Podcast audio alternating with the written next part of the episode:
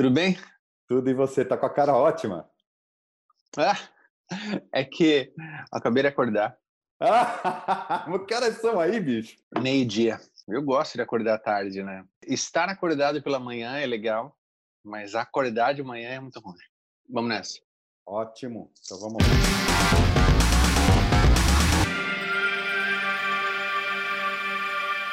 Imagina um jogador de futebol ganhar cinco Copas do Mundo em quatro posições diferentes e ao lado de astros de várias gerações. Se você for traduzir isso para o mundo da música, esse craque é o Lampadinha. Ou Lamps para os gringos, já que agora ele mora em Los Angeles, Califórnia. Mas ainda no Brasil foram cinco Grammys, gravando, mixando, masterizando e produzindo. Honrado em receber essa fera no Convida 19, Bem-vindo, Lamps. Como é que você está se virando por aí, rapaz? Pô, demais, Alexandre. Muito obrigado por ceder esse espaço aí para eu falar um pouco. Legal pra caramba. Ó, por aqui, cara, tá acho que meio parecido com o Brasil, assim. Em casa, esperando essas coisas todas melhorarem, passarem aí e tal. Saindo só uma vez por semana para ir no supermercado. Não tem muito o que fazer, né? Tem que ficar esperando aí. Eu não podia começar sem perguntar por que lampadinha? Esse apelido, eu devia ter talvez uns 13, 14 anos, eu acho. Aí um amigo meu que morava na rua de casa, aquele cara que foi apelido em todo mundo. Eu era bem magrelo e tinha um cabelão. Meu nome é Agildo, né? Então, na época da escola, eu era o maior de todo mundo tal. Então, era o Gildão. Então, ó, oh, Gildão, parece uma lâmpada aquele cara ali. Então, não, parece aquele do Pardal, o Lampadinha. Aí, desse dia em diante, a molecada começou chamar de lampadinha, lampadinha, e foi, não saiu mais. E aí virou. Eu tenho mais tempo de lampadinha do que de ajuda, na verdade. E você sabe que eu imaginei que era do, dos teus tempos de ouvir funk. Eu pensei que você tinha aqueles cabelos Black Power, sabe? Daqueles redondões assim. Mas eu tinha também. Na época, isso, final dos anos 70, começo dos anos 80, era uma febre você ir para os clubes é, dançar os passinhos tal. Então eu ficava a semana inteira ensaiando os passinhos com os meus brothers lá em casa e ia pro, pro clube para tipo assim quem tinha os passinhos mais legais tal. E isso muita gente não sabe porque ah, muita gente me conheceu ah, gravando rock tal e achava que eu fosse o cara totalmente roqueiro, mas na verdade meu background todo vem do funk music, daquela virada 70 para 80 lá com aqueles grupos de, funk music americanos de como Earth and Fire, Gap Band e, e vários outros aí. O primeiro álbum que eu comprei, meu primeiro LP na vida, foi o do Gap Band 4. Então, esse é, é a época lampadinha adolescente, que tinha o Black Power, como você pode ver, já faz tempo, né?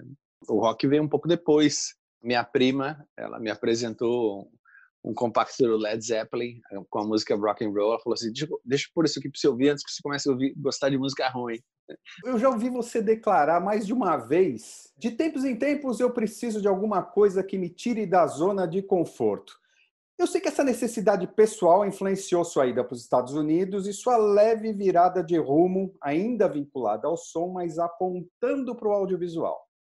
Primeiro te pergunto: como é que você conseguia estar tá confortável num país imprevisível como o Brasil? É, na verdade, esse conforto aí vai muito de cada um, né? O que é confortável para um não é para outro, enfim. A zona de conforto é mais ou menos isso, tipo, quando eu fico muito tempo fazendo a mesma coisa, começa a me incomodar de certa forma, sabe? Porque desde que eu comecei, eu fiz várias coisas na minha carreira. Estúdio, DJ, rádio, fazendo show com banda. E eu tive uma pequena experiência com relação ao audiovisual, que sempre foi uma coisa que sempre me encantou e eu sempre fui apaixonado por filme. E essa experiência que eu tive sempre me despertou uma vontade de querer fazer mais. E aí chegou a hora que eu falei assim, putz, eu preciso fazer alguma coisa diferente e eu preciso ir para algum lugar trabalhar com cinema, enfim, não sei. Na verdade, eu não veio 100% cravado para trabalhar com filme, mas eu vim meio para analisar, falei, deixa eu ver como é que é a música, o filme, como é que funciona. E aí fiquei pesquisando, me inteirando, falando com as pessoas. Eu comecei a me sentir novamente é, como se eu tivesse começando cada etapa dessa minha carreira. Toda etapa, quando eu comecei, quando eu comecei a ser DJ, quando eu comecei a trabalhar em estúdio, quando comecei a trabalhar em rádio, era sempre assim, um misto de felicidade, excitação e, e receio do que do incerto. Mas isso tudo é muito bom, sabe? Mais ou menos igual montanha-russa. Você sabe que a hora que descer vai dar aquele puta gelo tal. Mas depois de um tempo vai vai passar. É mais ou menos parecido com isso. E hoje, especificamente, as pessoas falam, pô, e você não faz mais música, não trabalha mais com banda? Claro que eu trabalho, claro que eu faço. A diferença é que hoje toda a minha energia fica canalizada para um segmento que é difícil você querer fazer várias coisas ao mesmo tempo e se dedicar igualmente a todas elas é impossível, não tem como. Então você acaba se dedicando mais para um lado e automaticamente quando você se dedica mais para um lado é onde acontecem e aparecem mais coisas, obviamente. Então hoje é mais ou menos isso que, que, que eu estou fazendo dessa nova etapa que vamos ver quanto tempo vai durar. Quanto tempo você está aí e como é que foi a sua adaptação e como é que foi a receptividade das pessoas aí com você? São três anos e pouco. Eu sempre fui um cara que gostei muito daqui, sempre viajei diversas vezes para cá. Claro que morando é completamente diferente, mas já conhecia muito do, das leis, do, da, da filosofia, da mentalidade, como as coisas funcionam, da cultura. E sempre me identifiquei, sempre curti muito. Então, quando você vem com essa cabeça, a adaptação é muito mais fácil, meu ver, do que quando você vem com a cabeça do país que você vem e não quer mudar e não quer se adaptar, não vai dar certo, porque é um outro país, as pessoas são diferentes. O que leva um pouco mais de tempo é entender exatamente como a, a, o cinema funciona aqui que como eu não tinha experiência nenhuma de trabalhar com cinema em lugar nenhum, não foi nenhuma adaptação, foi um aprendizado é, de como a, as pessoas trabalham, como é a visão profissional, como é que é o profissional, como é que é encarado, quais são os níveis que existem na, na indústria, enfim. É, esse foi o maior aprendizado assim até então. E com relação à pergunta que você fez inicialmente de recepção, absolutamente todas as pessoas com as quais eu conversei, com que eu tive contato, ou do zero, ou por intermédio de alguém, todos foram super receptivos comigo. Absolutamente todos. Desde as pessoas que eu admiro, que eu sou fã, declaradamente, até as pessoas que eu não conhecia e me tornei fã, todos me receberam super bem, super sempre solícitos. Também por causa de toda a minha história. Acredito que isso conte também, porque eu não sou uma pessoa que chega do nada, já tenho uma bagagem de, de experiência, de vida. Eu não tive problema nenhum, pelo contrário, foi super legal assim. Eu queria saber como é que está a nossa imagem aí, como repercute o nosso commander in chief aqui soltando os e daí dele, mandando o jornalista calar a boca todo mundo tem curiosidade a respeito do Brasil. Em primeiro lugar, todo mundo, quando fala do país, é, abre um sorriso. Isso é unanimidade. Isso posso dizer com relação à minha experiência de vir para os Estados Unidos diversas outras vezes e baseado na minha experiência morando aqui em Los Angeles. Pode ser que outras pessoas morando em outros lugares tenham experiências diferentes. Quem pergunta a respeito do Brasil são pessoas que leem um pouco a respeito de política internacional, então eles sabem mais ou menos o que está acontecendo. O que eles sempre dizem é que a gente tem um, um Trump brasileiro e querem saber se é tudo isso mesmo que eles estão lendo, porque todo mundo sabe hoje que existe todo tipo de mídia, enfim, tem a, as que dizem a verdade, as que dizem não tão a verdade, enfim. E eles querem saber, mas como é que é de verdade? E aí eu sempre digo, depende muito para que você pergunta. É mais ou menos igual aos meios de informação. É, a Fox News vai falar uma notícia de um jeito e a CNN vai falar a notícia de outro jeito, porque o que vem para cá geralmente é, são só as coisas mais bizarras, né? Que que automaticamente vende mais notícia, né?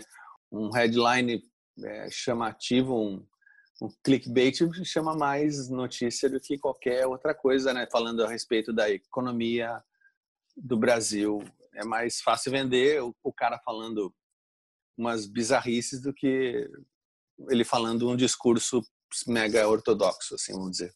Eu não sei o quanto você tem acompanhado mas você conhece bem o suficiente o nosso Brasil para saber que aqui tudo muda diariamente, continuamente.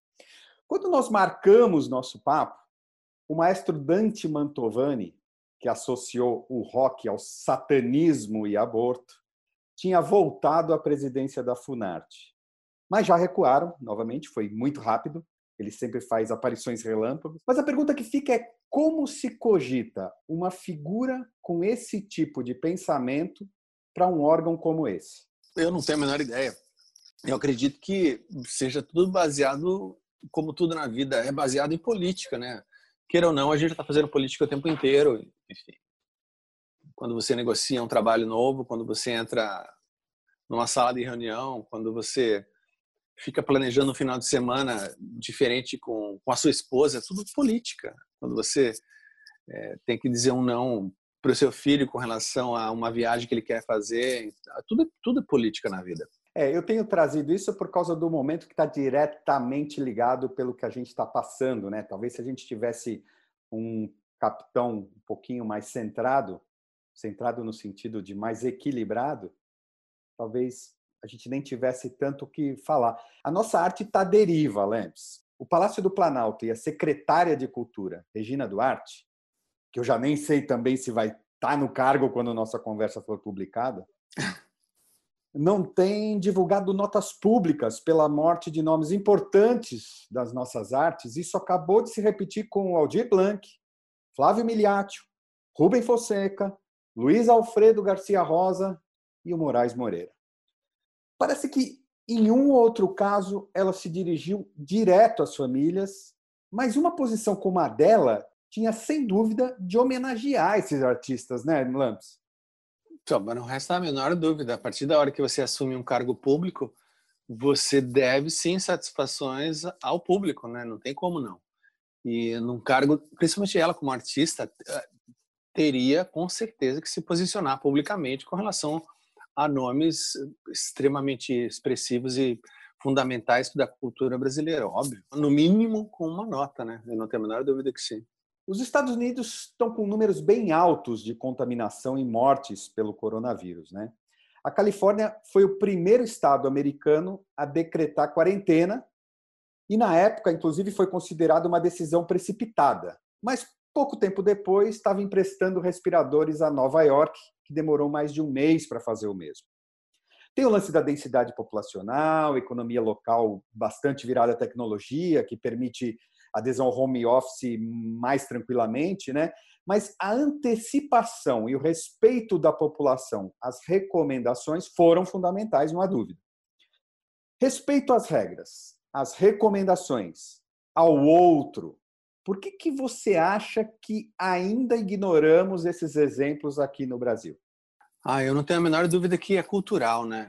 É, a cultura dos dois países são muito diferentes. Então, aqui ainda, por causa das leis, os princípios são mais respeitados do que, do que no Brasil. Isso eu percebo claramente. As leis são mais respeitadas por causa, talvez, da, da punição severa e às vezes um, até exagerada, porque quando se diz aqui que não pode ser feito, as pessoas respeitam não digo 100%, obviamente que não, mas respeitam muito, em termos percentuais, muito mais do que quando um não é dito no Brasil e as pessoas meio que ignoram. Mas é, essa sensação de, ah, é lá longe, não é aqui, misturado com esse lance cultural, faz com que as pessoas acabem é, meio que ignorando e não não entendendo ou mesmo não aceitando é, que o, o mesmo vírus que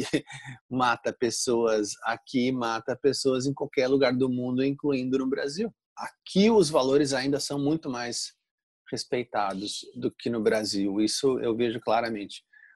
Desde, desde uma coisa básica, que é uma placa de pare no cruzamento, ninguém para em placa de pare no Brasil. Absolutamente ninguém. Se você parar, periga um carro bater atrás de você, o, o cara com certeza vai buzinar. Então, Desde coisas assim, básicas, ridículas, é lei, só que absolutamente ninguém cumpre. Não é culpa do brasileiro. É um pouco do efeito manada também, assim, saca? Eu sempre falo, se você pegar um cara de qualquer lugar do planeta e colocar ele em qualquer outro país, daqui a um tempo ele está agindo da forma que todo mundo age naquele país, seja ele qual for, Brasil, Estados Unidos, Japão, não importa.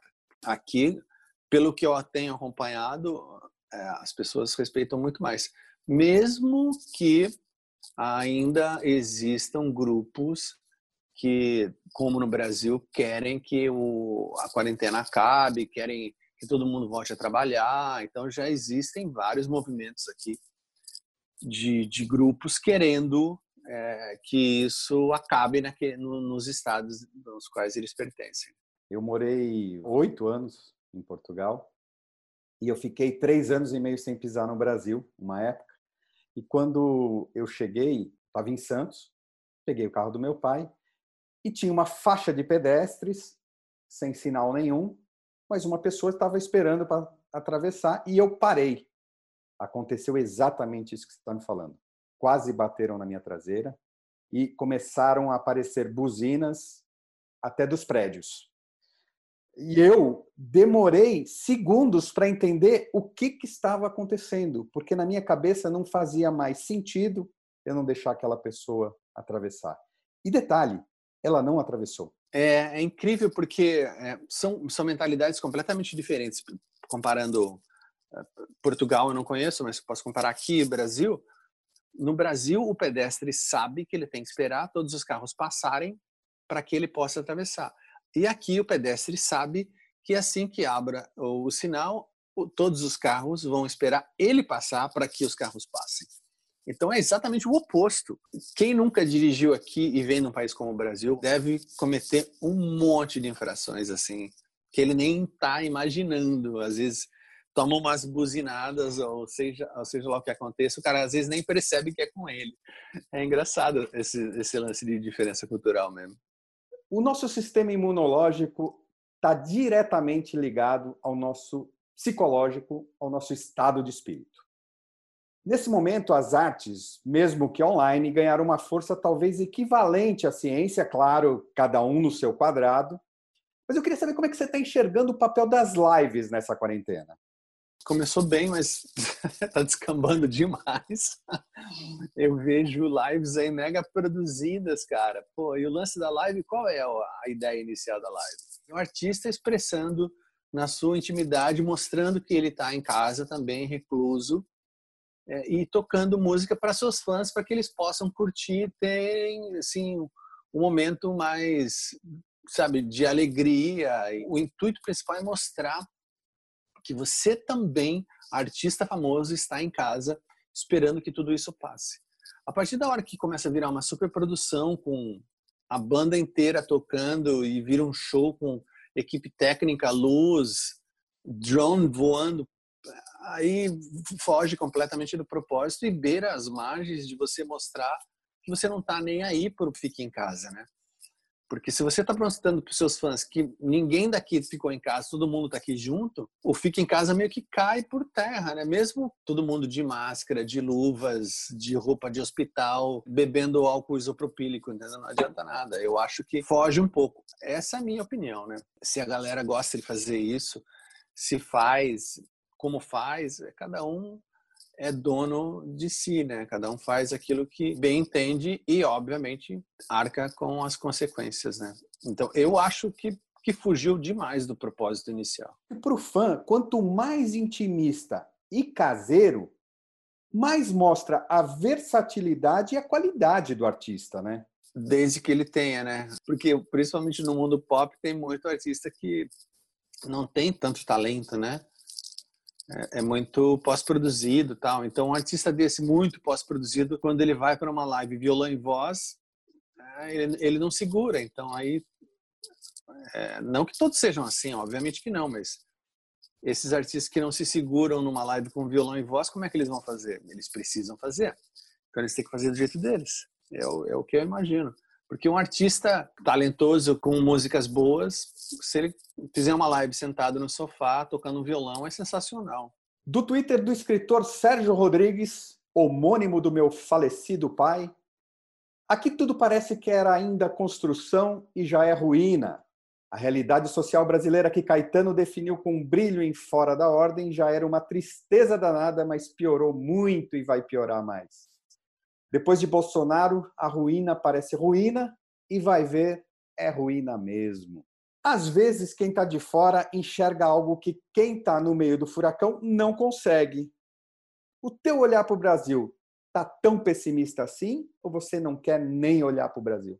Eu olho para o Brasil porque tenho centenas e centenas de pessoas queridas, amadas, que eu gosto muito, que, que moram no Brasil, então eu não tenho como ignorar a situação no Brasil por causa dessas pessoas que eu, que eu gosto muito. Eu acredito que o ruim depende muito do ponto de vista de cada um, né? Então, a situação não é boa com relação ao, ao presidente é, falar o que ele fala. Por outro lado, também ouvi recentemente os repórteres interferindo no pronunciamento dele, gritando, falando por cima. Também eu não acho correto esse tipo de atitude dos jornalistas do não respeito ao presidente da República. Então, eu não tenho partido político nenhum, sou um cara totalmente apolítico assim. Mas eu acho que em termos de atitude, posicionamento social, independente de partido político, eu sempre parto do seguinte princípio: trate as pessoas da maneira que você quer que as pessoas te tratem. Se eu sou educado com você, teoricamente, você tem que ser educado comigo. E se eu for mal educado com você, automaticamente o seu instinto de sobrevivência vai rebater e vai ser mal educado comigo. Eu faço isso na minha vida, eu trato as pessoas do jeito que eu quero que elas me tratem. Tudo isso com relação ao cenário do Brasil ainda é tudo muito novo, né? Se você pegar a comunicação no Brasil ainda é uma coisa nova, tem 50 anos a democracia mais, mais nova ainda, enfim, as pessoas ainda estão aprendendo a se posicionar com esse misto de informação, facilidade, tecnologia e democracia. Isso a gente só vai ver um resultado daqui a muito tempo ainda. Então agora a gente está no meio do furacão aprendendo a lidar, aprendendo a conviver em meio a toda essa facilidade de, de troca de informação e liberdade de se expressar. Então, eu acredito que a gente está ainda tá aprendendo ainda, né? Complete a frase. Nós vamos sair dessa pandemia mais traumatizados, mais fortes, mais duros. Sei lá, velho. É, essa pandemia vai ensinar um monte de coisa, né?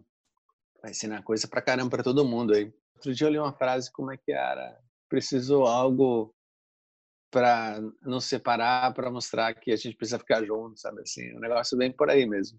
Você acha que os valores humanos vão mudar depois da pandemia? Ou já estão mudando?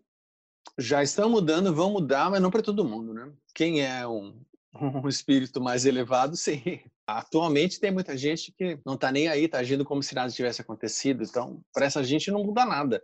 Agora, para quem tem a, a visão e consegue enxergar o, o problema de fato como é e as diferenças sociais, sim. Você é um cara de fé? Acredita em alguma coisa? Eu acredito em fazer o bem ao próximo. Eu acredito em tratar as pessoas com respeito para que elas te tratem com respeito. Eu acredito em jogar energia positiva para o universo para que elas retornem, não necessariamente só para você, mas para que elas retornem de volta, que permeia por todas as religiões, na verdade, né? Eu acredito em, em, positividade, em energia boa, em good vibes, é isso aí que eu acredito.